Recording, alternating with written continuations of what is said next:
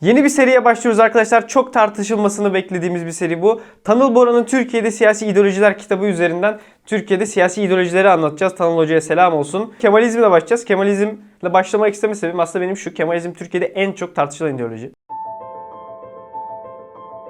Ama orada çok güzel bir Kemalizm tarifi var Atatürk'ün. Diyor ki Türk devriminin yaptığı işler. Ekonomik ve sosyal politikalar bakımından ne Demokratik Sol Parti'nin ne Cumhuriyet Halk Partisi'nin söylemi e, e, liberal sağdan çok ayrı gibi gözükmüyor. E bu ülkenin yüzde 99'u üstelik Müslüman. Hem layık hem Müslüman olunmaz. Ya Müslüman olacaksın ya layık.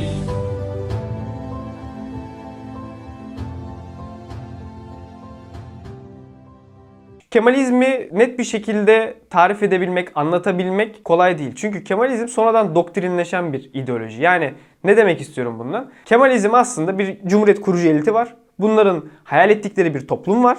Bu hayal ettikleri topluma ulaşabilmek adına bir takım devrimler yapıyorlar. Bu devrimlerin sonucunda öyle bir an geliyor ki ya arkadaş biz bu devrimleri yaptık ama bizim bir de buna bir prensipleri böyle bir hani halka anlatmamız lazım. Bir prensipsel zemin koymamız lazım. Devrimlerin devamını sağlayabilmemiz lazım fikriyle ortaya çıkıyor. Dolayısıyla Kemalizm Mustafa Kemal Atatürk yaşarken o kadar da tam tanımlanabilen hani net çizgileri belli bir ideoloji değil. Liberalizm, sosyalizm gibi. Zaten Kemalist elitte 1930'ların sonlarına geldiğimizde diyor ki bizim Kemalizmi iyi bir şekilde tarif etmemiz ve anlatmamız lazım halka. Dolayısıyla 30'ların sonlarında doktrinleşmeye başlayan bir ideoloji. Kemalizmi anlamak için aslında kurucu elitin ideolojik oryantasyonunu anlamak önemli olabilir. Kurucu elitin esas amacı şu. Modern bir Türkiye yapmamız lazım bizim. Modern bir Türkiye'de o zaman şu demek ulus devlet olmamız gerekiyor. Çünkü ulus devlet o zaman en moda şey ve bütün modern batılı ülkeler ulus devlet modeline geçmişler. Bizim de artık buna geçmemiz lazım. E ulus devlet nasıl olacaksın? Nasıl olacaksın? Bir ulus yaratacaksın. Bir ulus yaratacaksın. Yani milliyetçi olacaksın. Dolayısıyla her şeyin temeli aslında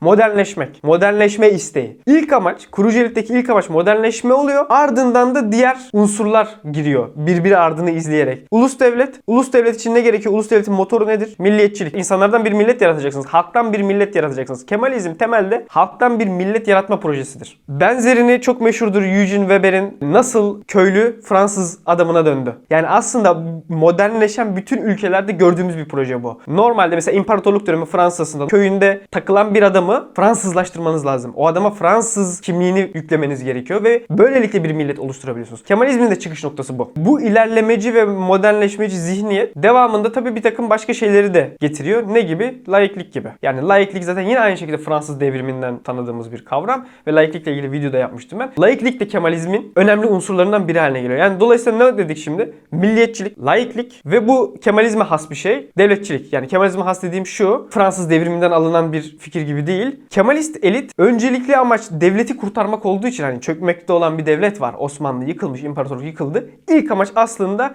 işler bir devlet kurabilmek. İşler bir devlet kurabilmek için de siz aslında halktan önce, milletten önce devleti önemsiyorsunuz. Dolayısıyla önce devlet geliyor. Önce devlet mantığı. Yani devletçilik bizim bildiğimiz, bize öğretilen, çok kullanılan iktisadi bir kavramdır. Sen de anlattın. Tanıl Bora şunu diyor. Devletçiliği sadece iktisadi bir kavram olarak almamak lazım. Devletçilik aslında ezeli, ebedi bir devletin varlığına inanç, güçlü devlet mitosudur diyor. Kemalist elit de bu fikri paylaşıyordu ve güçlü devletten yana. Yani bu bizim mesela Türkiye'de çok tartışılan bir şeydir. Türkiye'de bireysel hak ve özgürlüklerdense biz aslında devletçi reflekslerin daha çok geliştiğini görüyoruz. Yani bir meselede devlet karşısında halk varsa, insan varsa genelde Türkiye'de sistem devleti koruma refleksini gösterir. Bu refleks aslında Kemalist elitte de olan, Kemalist elitin öncesine de giden dayanan bir refleks. Kemalizm diyoruz. Atatürk'e dayalı. Aynen.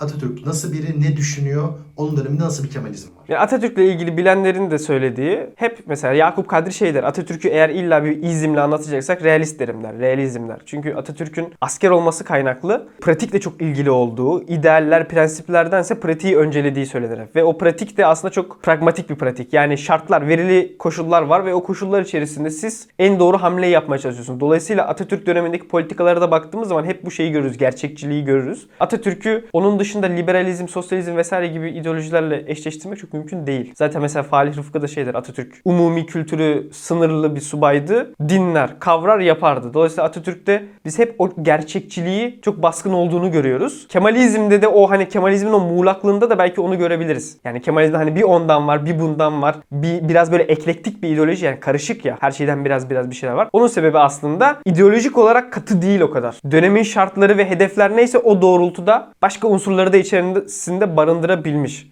İdeolojik esneklik öyle bir boyutta ki mesela çok meşhur bir laf vardır Nevzat Tandoğan'ın. Kardeşim sen işine bak komünizm gelecekse de onu da biz getiririz. Bu aslında kurucu elitin fikrini iyi gösteren. Kurucu elit için önemli olan şey modernleşme ve devletin bekası ya. O yolda hani sosyalizm mi? İşimize mi yarıyor? O zaman onu da getiririz. Burada bir Jacobinizm mi var yani? Biz daha iyi biliyoruz halktan. Tabii. Biz modernleştireceğiz. Tabii. Jakobinizm var ama şu yüzden var. Yani kurucu elitte şöyle bir düşünce var. Kemalizmin önemli unsurlarından biri de aslında bunun otoriter ve vesayetçi bir ideoloji olması. Yani otoriter vesayetçilik şu. Kemalist elit öncesindeki e, iddiatçılarla da benzerleşen şekilde şunu düşünüyor. Ya bu toplum cahil. Halk dediğin şey hiçbir şeyden haberi yok. E bu ülkeyi kim kurtaracak? Bu ülkeyi kim daha iyi bir yere getirebilir? Bilenler getirebilir. Bilenler kim? Oradakiler. Yani orada en gelişmiş grup. Biz bu ülkenin kurtarıcılarıyız. Dolayısıyla bizim halkın yavaş yavaş dönüşmesini bekleme gibi bir durumumuz olamaz. Hatta Atatürk'ün kendi anılarına yazdığı senin de çok sevdiğin bir şey var. Ne diyor orada Atatürk? Ya ben halkı yavaş yavaş dönüştürmeyi, halkın seviyesine inmeyi kendimi kabul edemem. Kendimi yediremem. Çünkü ben bu kadar okudum, tahsil gördüm. Ben bu kadar şey biliyorum. Ben niye onların seviyesine ineyim? Onlar benim seviyeme çıksınlar. Bu çok yaygın bir fikirdir. Bu diğer geç modernleşen ülkelerin elitlerinde de yaygındır. Çünkü baktığın zaman toplum diye bir şey yok ortada. Doğru düzgün bir toplum yok. Yani Türkiye'yi düşün. Köylüler. Bölük pörçük yaşayan köylüler. Şimdi bunların yavaş yavaş dönüşmesini beklemek çok mantıklı da olmayabilir. O yüzden bu adamlar diyorlar ki biz yapacağız. Biz ilerisini biliyoruz. Biz doğrusunu biliyoruz. Biz bunları yapacağız. Bu insanlar da uyum sağlayacaklar. Mantık bu. Dolayısıyla Kemalizm bu mantıktan dolayı vesayetçi olmak zorunda kalıyor. Vesayetçi ve otoriter. Neden? Şimdi sen diyorsun ki ben halkla ilgilenmiyorum. Halkın seviyesine de inemem. Halkı yavaş yavaş da dönüştüremem. O zaman mecburen otoriter olmak zorundasın zaten. Değil mi? Halkla bir ilişkin yok. Halka buyuruyorsun. Sen bunu böyle yapacaksın, böyle olacak. Bu zaten seni otoriter yapıyor. Vesayetçilik nereden geliyor? Vesayetçi çünkü diyor ki hani egemenlik kayıtsız şartsız milletindir. Egemenlik kayıtsız şartsız milletindir lafındaki millet halk değil. Millet orada ülküsel bir şey. Yani aslında oluşmamış bir şey. Orada milletin temsilcisi Mustafa Kemal Atatürk'tür. Milletin temsilcisi kurucu elittir. Yani o vesayetçilik dediğimiz şey millet adına birilerinin karar vermesidir. Milletin velisi olabilmektir. Çünkü halk milletleşememiştir zaten. Halk milli bilinci gelişmiş bir grup değildir. Halk şu an dar ufkuyla sadece kendi gündelik çıkarlarını düşünen bir grup insan. Biz bunlarla iş yapamayız yani. Biz bunlara göre iş yapamayız. Ziya Gökalp'in güzel bir mısrası var şiirinde. Halk bahçe, biz bahçıvanız. Biz bunları istediğimiz insana çevireceğiz. Ancak o zaman demokrasi tam anlamıyla getirilebilir. Çünkü demokrasi, Kemal Selit'te bu düşünce de var. Demokrasi belli bir şuur, belli bir bilinç, bilgelik gerektirir. Eğer siz o seviyede değilseniz demokrasi sizde anarşi getirir diyorlar. Bu fikir uzun süre Türkiye'de devam etti. 1980'de Kenar Evren'in bir röportajı var. Belki görmüşsündür sen. Biz bir e, kuzey memleketi değiliz. İsveç, Norveç değiliz. Niye kendimize bu kadar güvensiz? Efendim kolay değil. Yani onlar kaç senede geçtiler bu demokrasiye? Bizim e, 50'den sonradır bu demokrasiye geçişimiz. Halkımızın kültür seviyesi o mertebelere erişmiş midir? Açık konuşalım. Peki erken dönem Kemalizmde Atatürk imgesi nasıl bir noktada? Cumhuriyet erken döneminde şöyle bir şey oluyor. Şimdi yeni bir rejim kurduk. Bu rejimin bir meşruiyet kaynağı olması gerekiyor. Şimdi çok önemli devrimler yapıyorsun. Kültürel devrimler yapıyorsun. Bir yere dayanman lazım. O dayanma da tabii ki Mustafa Kemal Atatürk'ün kişisel karizması oluyor. Yani onun o kurtarıcı rolü. Şunu görüyoruz. Türkiye'de çok ciddi bir işte aydınlardan, elitlerden bir Mustafa Kemal Atatürk'ün ilahlaştırılması süreci oluyor. Şimdi sen mesela okuduğun zaman bugün mesela o şeyleri okusanız, Atatürk yazılan şiirleri, politik kasideleri okusanız şaşırırsınız. Nasıl bir şey? Yani Atatürk'ün aslında neredeyse kutsal bir figür haline getirilmesi var. Dinin yerine konulması var. Bu kadar yani garip şeyler var. Ama onu onun şöyle bir açıklaması var. Ya rejimin bir şey yok. Meşruiyet dayanağı yok. Dolayısıyla şöyle bir narratif kurmak zorundasın. Biz her şeyin miladıyız. Cumhuriyet her şeyin miladıdır. Türk modernleşmesinde miladıdır. Türkiye'nin makus tarihini değiştirmiştir. İşte Türkiye değil tabii yani. Hani bizim toplumumuzun yıllardan beri gelen makus tarihini değiştirmiştir. Dolayısıyla orada böyle bir anlatı inşa edilmeye başlanıyor. Yani bizim ilkokulda gördüğümüz yani biz ilkokulda şöyle öğrendik. Türk modernleşmesi Atatürk'le başlar. Gerçeği o değildir. Atatürk Türk modernleşmesinin sonucudur yani. Yani öncesinde 100 yıllık bir süreç vardır. O 100 yıllık sürecin ürünüdür Atatürk. Ama yine diyorum bu e, böyle bir e, efsanenin yaratılması, ilahlaştırılması siyaset bilimi mantığında anlamlı. Çünkü bir meşruiyet dayanağı. Atatürk öldükten sonra Atatürk imgesinin bütün Türkiye'de böyle yayılma hızında bir yavaşlama görüyoruz. Bu imgenin yayılması ne demek? Heykeller, değil mi? Okullardaki anlatılar. Aslında görünür. Kamusal alanda gördüğünüz Atatürk. Bunda bir yavaşlamaya gidiliyor. Sonrasında mesela burası sürpriz olabilir birçok insan için. Demokrat Parti döneminde tekrardan bu imgede bir patlama görüyoruz. Yani Atatürk imgesinin patlaması dediğim mesela meşhur Atatürk'ü koruma kanunu vardı. Atatürk'ü koruma kanunu Demokrat Parti'nin çıkardığı bir kanundur. Yani biz aslında Cumhuriyet tarihi boyunca şunu göreceğiz. İktidara gelen rejimlerin hemen hemen tamamı, askeri darbeler de dahil, kendilerine bir dayanak arıyorlar ve o dayanağı da genelde Atatürk'te buluyorlar. Ve Atatürk'ü kendi hareketlerinin meşrulaştırıcısı olarak sunabilmek için de herkes daha fazla Atatürkçülük oynuyor. 28 Şubat döneminde mesela 10. yıl marşının böyle bir pop şarkıya çevrilmesi. Bu heykellerin de mesela herkes kendi kafasına göre, pozisyonuna göre heykel yapıyor. Yani nasıl? Mesela sen diyelim ki Aydın Belediye Başkanısın. Böyle sivil çocukların arasında bir Atatürk heykeli yapıyorsun. Askeri darbe oluyor. Hop onun önüne bir tane işte Atatürk'ün askeri üniformalı at üstündeki bir heykeli yapılıyor. Yani herkes kendi ideolojisine göre bir Atatürk resmi çizip onun üzerinden kendisini meşrulaştırıyor. Bütün Cumhuriyet tarihi boyunca bunu görüyoruz. Aslında bizim Atatürkçülüğü böyle bir sorunsallaştırmamız veya Kemalizmi sorunsallaştırmamız bence Atatürk öldükten sonrasının hikayesi. Yani 40'tan sonra aslında kendisini Atatürkçü ve Kemalist iddia edenlerin yaptıklarını birazcık Cumhuriyet ilk dönem elitine atfetme. Peki Kemalizmin tarihi nasıl gelişiyor? Kemalizmin bu muğlak içeriğinden ötürü Kemalizm aslında farklı farklı fraksiyonlara bölünebiliyor. Yani nasıl bu? İşte kendisini sol Kemalist olarak adlandıranlar da var. Sağ Kemalizm de var. Dolayısıyla Kemalizmin bu muğlak çerçevesi aslında kendi içerisinde ciddi bir çeşitlilik ve varyasyona da imkan sağlıyor. Şimdi sol Kemalizmle başlayalım. Sol Kemalizm 1960'larda Yön dergisinin işte öncesinde 1930'larda Kadro dergisinin savunduğu işte birazcık daha böyle Cumhuriyet ilk dönemindeki planlamacı ekonominin öne çıkarıldığı, anti emperyalizmin öne çıkarıldığı ve devrimciliğin öne çıkarıldığı bir duruş. Yani Kemalizmden sol bir anlatı yaratıyorsun. Nasıl yaratıyorsun? Diyorsun ki Kemalizm bir anti emperyalist harekettir. Emperyal güçlere karşı savaşmıştır. Ulusal bağımsızlık hareketidir. E birazcık da o işte planlamacı ekonomi dönemleri 1930'larda bunu da şeye ekliyorsun. Antiliberal bir öge koyuyorsun oradan da. Üstüne de diyorsun ki ama Kemalizm sadece üst yapıyı dönüştürmüştür. Alt yapıyı da dönüştürmek gerekir. Yani Kemalizm iktisadi devrim yaratma, yapmadı dedik ya. Kemalizmin yarım bıraktığı işi biz tamamlayacağız. Yani Kemalizm ilk basamak sosyalizme giden yolda. Onun üstü de sosyalizmdir. Zaten çok da çelişmez Kemalizmle. Kimler bu insanlar? 1960'larda Yön dergisi tayfası Doğan Avcıoğulları, İlhan Selçuk, İlhan Selçuk'u hatırlarsın belki. Sonrasında Uğur Mumcu yine aynı zamanda sol Kemalist olarak geçiyor. Sağ Kemalizm ise daha ilginç. Türkiye'de şöyle bir ezber var. İşte Kemalizm sol. Aslında Tanıl Bora'nın dediği sol Kemalizm sağ Kemalizmden birazcık daha garip bir şey. Yani hani Kemalizm doğası gereği daha sağda olması daha mantıklı. Şimdi sağ Kemalizm tarihini Tanıl Bora Demokrat Parti ile başlatıyor. Şimdi mesela bu da çok bilinmez. Demokrat Parti sonrasında yaşanan olaylardan dolayı darbe vesaireden sonra şöyle bir yeni bir hikaye yazıldı böyle Kemalizm anti Kemalizm yani sanki CHP Kemalizm, De- Demokrat Parti anti Kemalizm bunun mücadelesi gibi bir tarih yazıldı. Halbuki bu gerçek değil. Yani Demokrat Parti Tanıl Bora'nın da dediği üzere kurucuları, yöneticileri Kemalist çerçeveden bakan insanlardır. Zaten CHP'den ayrılmış bir partidir. En önemli figürü Celal Bayar kendisini Atatürk'ün emaneti olarak görür. Şimdi Kemalizmin temel unsurlar ne demiştik biz? Milliyetçilik var demiştik, devletçilik var demiştik. Bunlar aslında Türkiye'de sağ ideolojiyle çok örtüşen yanlar. Yani Türkiye'de sağ gelenek milliyetçidir zaten. Devletçidir. Devletçi dediğim burada güçlü devlet. Yani önce devlet sonra millet. Devletin milleti. Devletin milleti ve ülkesiyle mutlak e, bütünlüğü. Değil mi? Ya bunlar aslında çok sağ geleneğe de hitap eden, sağ geleneğin de paylaştığı fikirler. Ve Tanıl Bora şunu diyor. Sağ Kemalizm süreç içinde güçlendi. O güçlenmesinde de Türkiye'de komünizm tehdidi önemli bir faktördü. Yani sol Kemalistler komünist olmakla da suçlanarak, komünizmden de korkarak rejim milliyetçi muhafazakar bir çizgiye doğru evirdi kendisi. Yani veya milliyetçi muhafazakarlarla koalisyona girdi.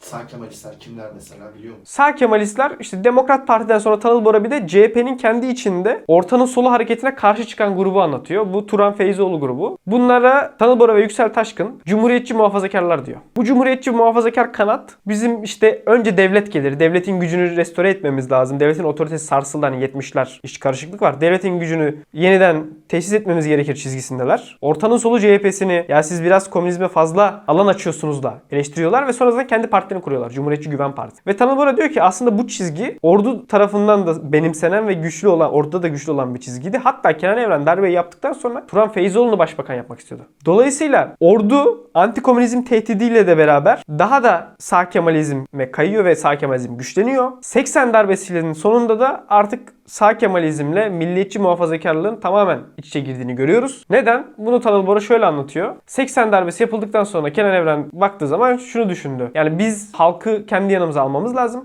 Bir meşruiyet elde etmemiz lazım. Halkı kendi yanımıza da cumhuriyetçi muhafazakar bir üslupla alamıyoruz. Yani bu Turan Feyzioğulları'nın tarzıyla alamıyoruz. O zaman bizim birazcık daha milliyetçi muhafazakarlığa kaymamız gerekiyor. Otoriter vesayetçi unsurlara milliyetçi muhafazakar retoriği eklememiz gerekiyor ve işte Türk İslam sentezi üzerinden ne yapacağız? Popüler destek alacağız. Halk nezdinde de daha çok onaylanacağız. Hepimiz bir Allah'a inanıyoruz. Bir peygamberimiz var. Aynı Kur'an'ı kullanıyoruz. Aynı Kur'an'ın sureleriyle namaz kılıyoruz. O halde ayrılık neden? Ve bizim işte o bugün bildiğimiz hani Türkiye'de İslamcılığın önünün açılması 80'lerdendir denmesinin sebebi aslında darbenin sonrasında bu işte daha milliyetçi muhafazakar kesime daha da yaklaşma sürecinin bir sonucu. Hatta öyle bir yakınlaşma oluyor ki bu işte Cumhuriyetçi muhafazakarlar sonrasında De- Doğru Yol Partisi'nin içerisine de giriyorlar. Yani 90'lardaki Doğru Yol Partisi'nde çok fazla Kemalist çıkışlı insan vardır. Yani Doğru Yol Partisi 90'larda baktığı zaman milliyetçilik de vardır. İçinde milliyetçi unsurlar da vardır. Kemalist unsurlar da vardır. E, klasik sağcı unsurlar da vardır. Dolayısıyla biz 80'lerden sonra sağ Kemalizmin güçlenip diğer unsurlarla daha koalisyon içinde ilerlediğini görüyoruz. Günün sonunda Kemalist ideoloji daha sağ kayıyor ama bunu biraz şeyle de anlayabiliriz. Yani Türkiye demokratikleştikçe yani Türkiye'de halkın sesi daha çok çıkmaya başladıkça bence rejim kendisini koruyabilmek adına sağa kaymak zorunda da kalıyor. Çünkü sol Kemalizmle çok da bir belki insanlara seslenemiyorsun. Ve zaten Kemalizmin kendi içinde sağcılığa yakın olan unsurları biz başta söyledik. Onu da düşününce Kemalizmin sağ kayması, Atatürkçülüğün sağ kayması çok garip bir şey değil. 90'lar ve 2000'lere gelelim. Kemalizmin ve Atatürkçülüğün daha farklı bir noktaya evrildiğini görüyoruz. 28 Şubat'la askerler son kez hani Atatürkçü rejim direnmeye çalışıyorlar. Hani yine hayır biz kendi istediğimiz çerçevenin dışarında çıkartmayacağız Türkiye'yi diyorlar. Ama tabii ki yani yıllardır gelen bir dalga var ve o dalga en sonunda yutuyor ve şu an geriye hiçbir şey kalmadı. Post Yani- tartışması ne o zaman? Yani Post Kemalizm tartışması bununla ilgili zaten yani. Türkiye'de 80'lerden sonra akademi, işte yurt dışına gidip doktorasını yapan çocuklar vesaire sivil toplumda şöyle bir eğilim oluştu. Kemalist rejimi, Cumhuriyet dönemini tahkik edip yani orayı inceleyip orayı eleştirme. Tarihsel bir eleştirme ve sorgulama. Kemalizmle yüzleşme gibi bir moda oluyor. Bu modada sürekli hani kötülükler, negatif yanlar vesaire üzerinden gidiyor doğal olarak. Ve 90'larda bu sonrasında tabii ki siyasi bir harekete de dönüşüyor. Yani siyaseten de biz aslında anti Kemalizmin çok daha kolay bir şekilde dillendiğini görüyoruz. neden?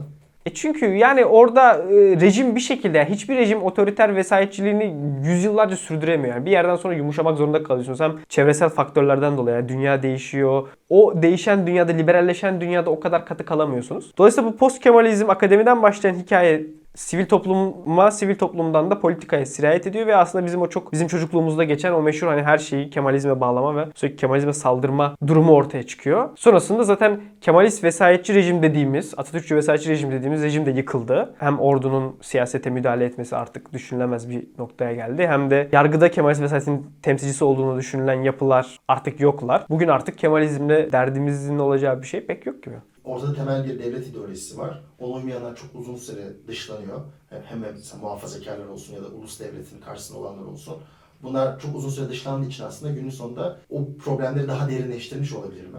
rejim orduyla, yargıyla uzun süre kendisini dönüşüme kapattı. Dolayısıyla aslında zaman Türkiye'de 1939'da durmuş gibi oldu. Bu da dolayısıyla ne oldu? Hiçbir şekilde sorunların daha erken çözülmesine veya işte Türkiye'nin başka yönlere evrilmesine izin vermedi. Bu anlamda katılıyorum sana. Ama şuna katılmıyorum. Türkiye'de Kemalist rejim olmasaydı, o ideoloji olmasaydı Türkiye'de aslında çok demokratik bir ruh vardı, çok demokratik bir politik kültür vardı ve Türkiye zaten müthiş bir demokrasi olacaktı zannetmiyorum. Yani Türkiye'deki demokratik kültür sorunu, politik kültür sorunu Kemalizmden bağımsız bir sorun. Yani sistemi kitlemek kötüdür zaten. Yani, yani 1930'daki adam 1930 için doğruları yapmış olabilir. Ama bu demek değil ki 1980'de de 1930'daki doğrulara saplanıp kalalım. Ve o günkü doğruları donduralım. Temel problem bu olabilir. Yani Kemalist elit, Cumhuriyet ilk dönem kurucu eliti çok pragmatik. Çok daha şartlara göre kendisini ayarlayabiliyor. Değil mi? Katı değil. Ama ondan sonraki gruplar, Türkiye'de gücü elinde bulunduran ve kendisine Atatürkçü, Kemalist diyen gruplar çok katıydılar. Çok daha muhafazakardılar. Belki bu muhafazakarlık ve bu katılık Türkiye'nin çok daha geç olgunlaşmasına sebep olmuş olabilir.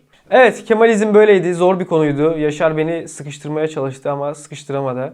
Mümkün olduğunca az linçlenecek şekilde konuştum. Birazcık şeyin dışına çıkmak lazım bence. Yani Türkiye'de siyasi ideolojiler konuşurken tarafsız olmak kolay değil. Ama birazcık daha böyle tarafları anlayalım istiyorum ben. Yani darbeci askerin de ideolojisini ve mantığını anla. Kurucu devletin de ideolojisini, mantığını anla. Solcunun da anla. İslamcının da anla. Yani herkesi anlayalım aslında bu seride. Herkes niye böyle düşünüyor anlatmaya çalışıyoruz. Teşekkürler.